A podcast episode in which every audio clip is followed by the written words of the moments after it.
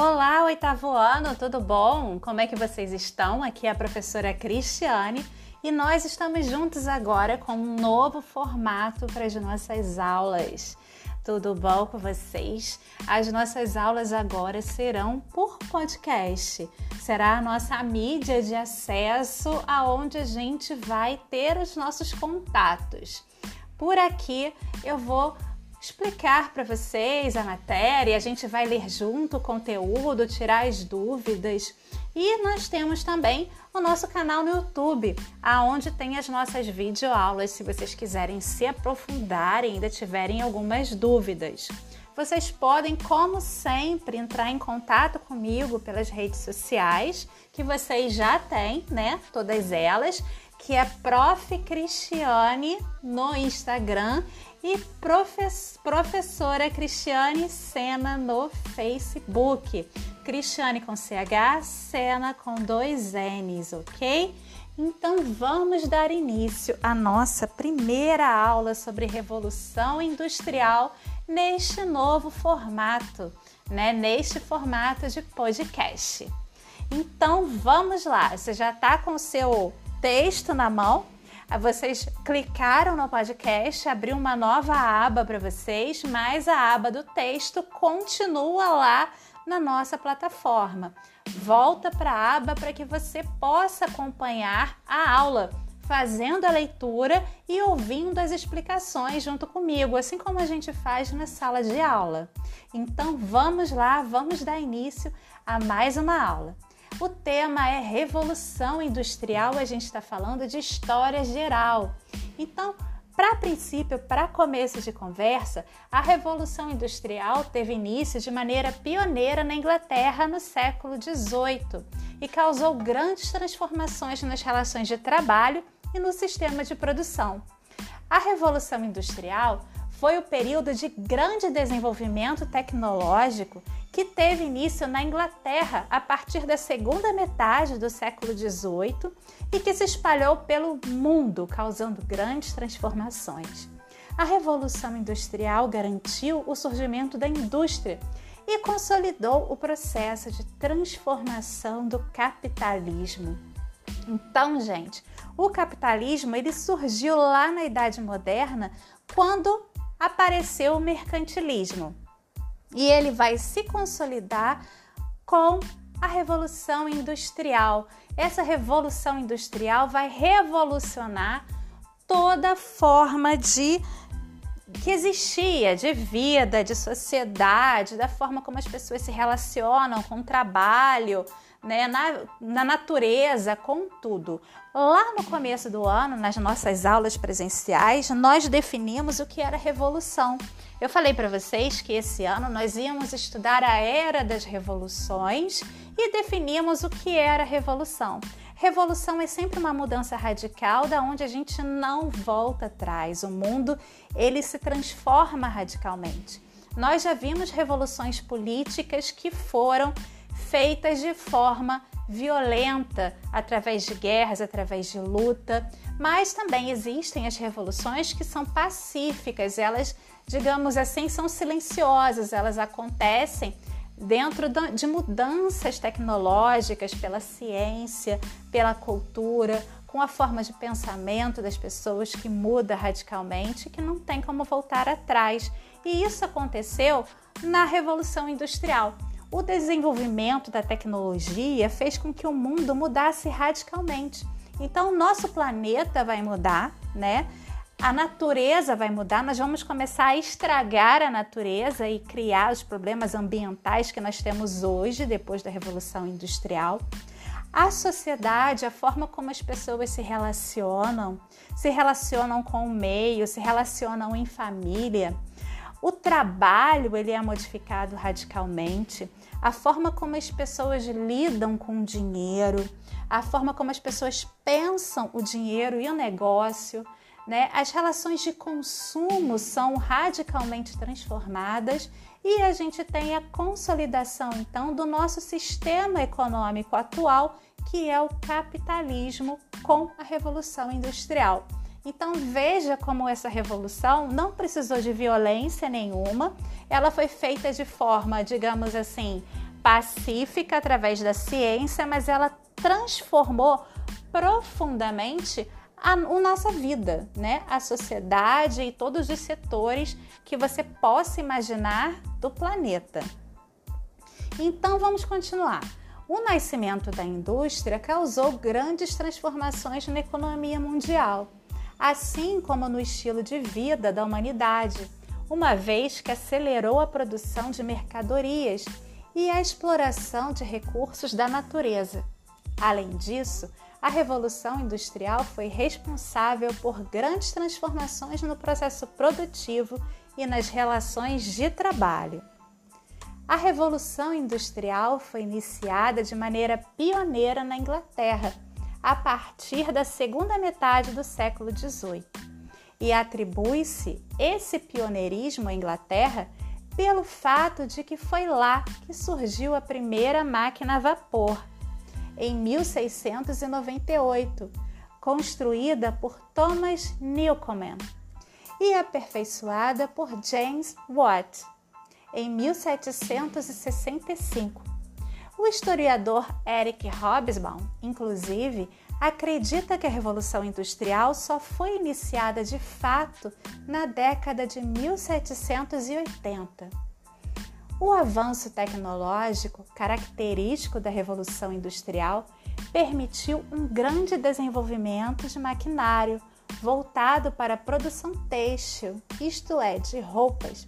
Com isso, uma série de máquinas como a Spinning Jimmy, a Spinning Frame, a Water Frame e a Spinning Mule foram criadas para tecer fios com essas máquinas era possível tecer uma quantidade de fios que manualmente seria necessária a utilização de várias pessoas.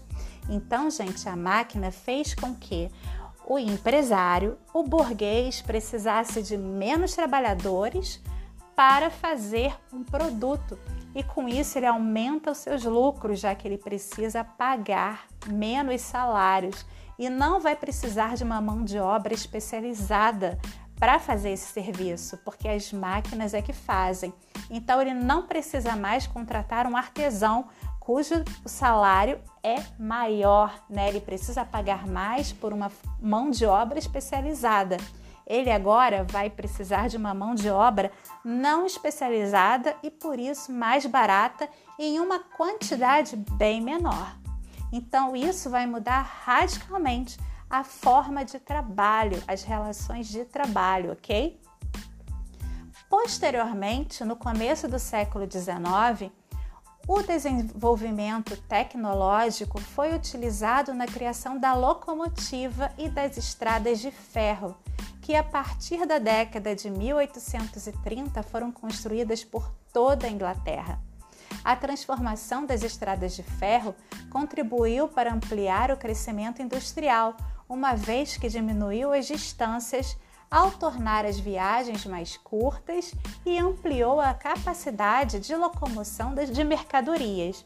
Então, gente, as locomotivas, os trens, eles não só na, no século XIX foram construídos por toda a Inglaterra, mas no mundo inteiro, né? no Brasil, nos Estados Unidos, em toda a América, né? na Ásia, na África, em toda a Europa.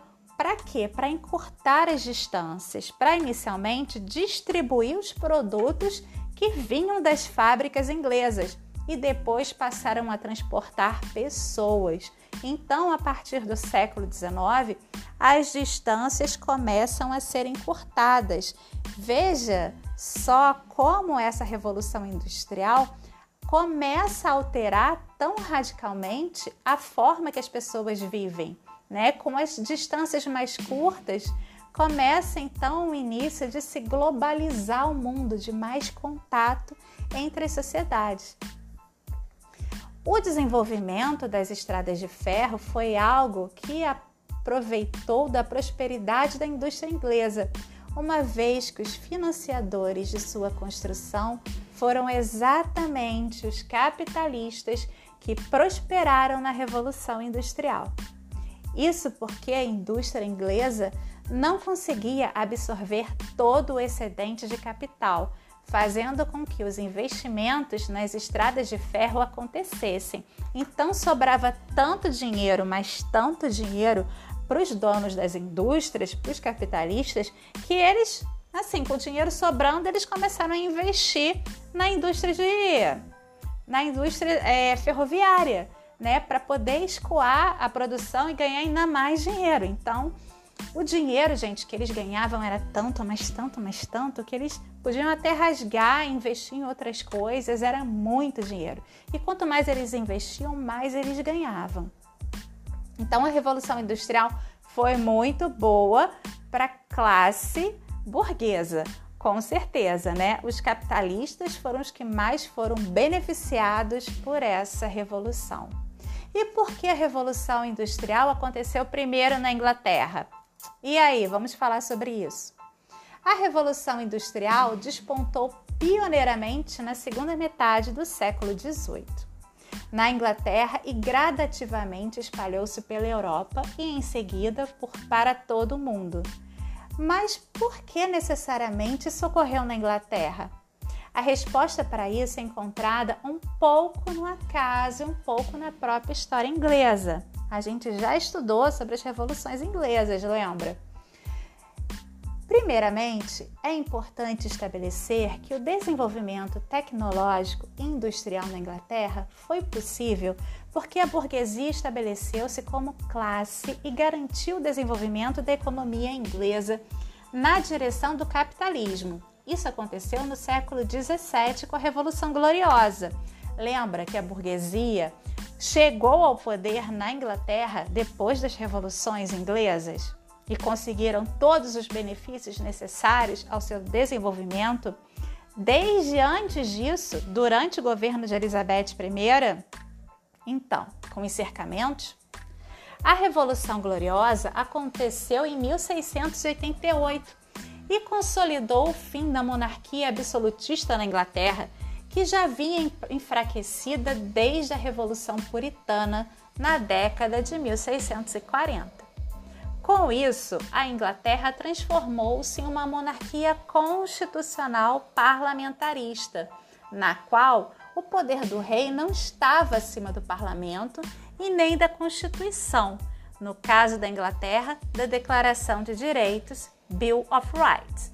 Então, gente, com a Revolução Gloriosa, o rei ele não tinha mais poder do que a Constituição e o Parlamento. Então ele tinha que obedecer ao Parlamento e à Constituição, no caso da Inglaterra, a Bill of Rights. Assim, a burguesia conseguiu consolidar-se enquanto classe e governar de maneira a atender aos seus interesses econômicos um acontecimento fundamental para o desenvolvimento do comércio inglês. Deu-se no meio das revoluções do século XVII, citadas acima. Em 1651, Oliver Cromwell, lá na República Puritana, decretou os atos de navegação, lei que declarava que mercadorias compradas ou vendidas pela Inglaterra somente seriam transportadas por embarcações inglesas, lembra? Essa lei foi fundamental, foi fundamental pois protegeu o comércio, enfraqueceu a concorrência dos ingleses e garantiu, e garantiu que os navios ingleses controlassem as rotas comerciais marítimas isso enriqueceu a burguesia inglesa e permitiu-lhes acumular capital. Esse capital foi utilizado no desenvolvimento de máquinas e na instalação das indústrias. Então, essa burguesia enriqueceu demais com essa liberdade que eles tinham de poder navegar e transportar as suas mercadorias com o domínio da marinha mercante. Foi fundamental para esse enriquecimento. Eles acumularam dinheiro né, com comércio marítimo e puderam investir no desenvolvimento de máquinas e nessa industrialização, na criação das indústrias. Mas não bastava somente excedentes de capital para garantir o desenvolvimento industrial. Eram necessários trabalhadores e a Inglaterra do século XVIII tinha mão de obra excedente. Isso está relacionado aos cercamentos que aconteciam na Inglaterra e que se intensificaram a partir do século XVII. Lembra que eles começaram lá com Elizabeth I? Os cercamentos aconteciam por força da Lei dos Cercamentos, Enclose Acts, lei inglesa que permitia que as terras comuns, que eram aquelas utilizadas pelos camponeses, fossem cercadas e transformadas em pasto. As terras comuns eram parte do sistema feudal que estipulava determinadas áreas para serem ocupadas e cultivadas pelos camponeses.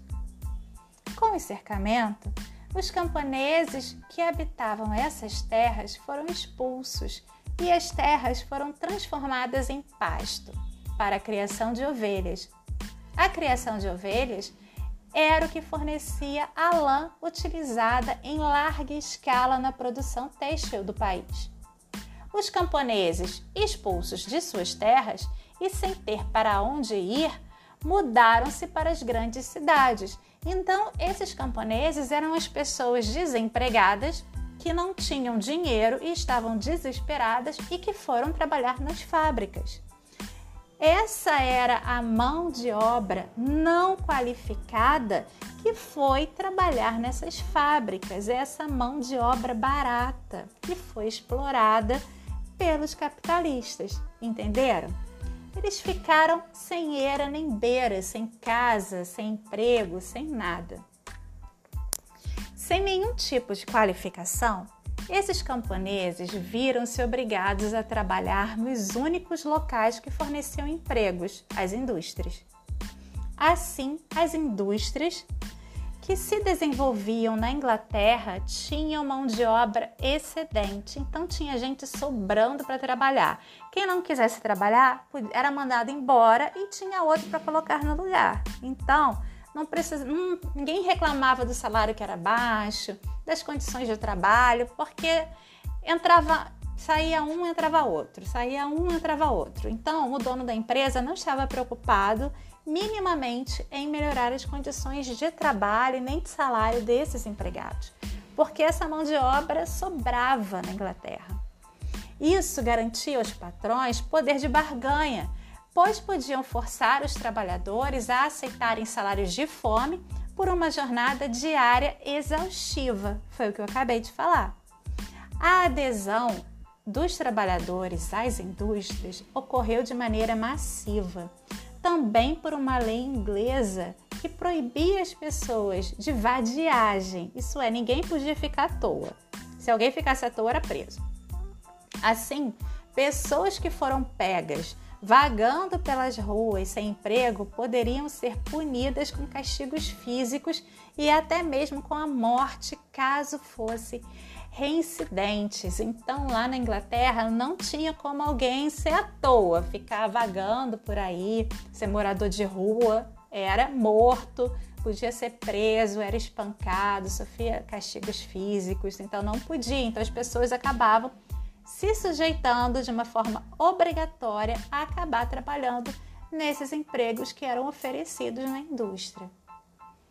Por último, destaca-se que o caso e o for, que o acaso e o fortuito também contribuíram para que a Inglaterra é, despontasse pioneiramente. O desenvolvimento das máquinas e das indústrias apenas ocorreu porque a Inglaterra tinha grandes reservas dos dois materiais essenciais para isso, o carvão e o ferro.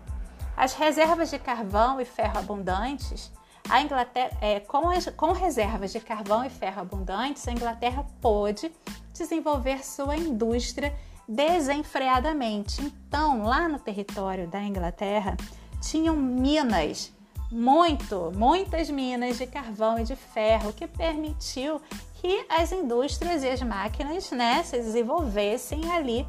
E isso foi fortuito, foi gratuito, foi uma coincidência feliz para a Inglaterra, porque era a matéria-prima necessária para fazer as máquinas e para as máquinas funcionarem. Ok?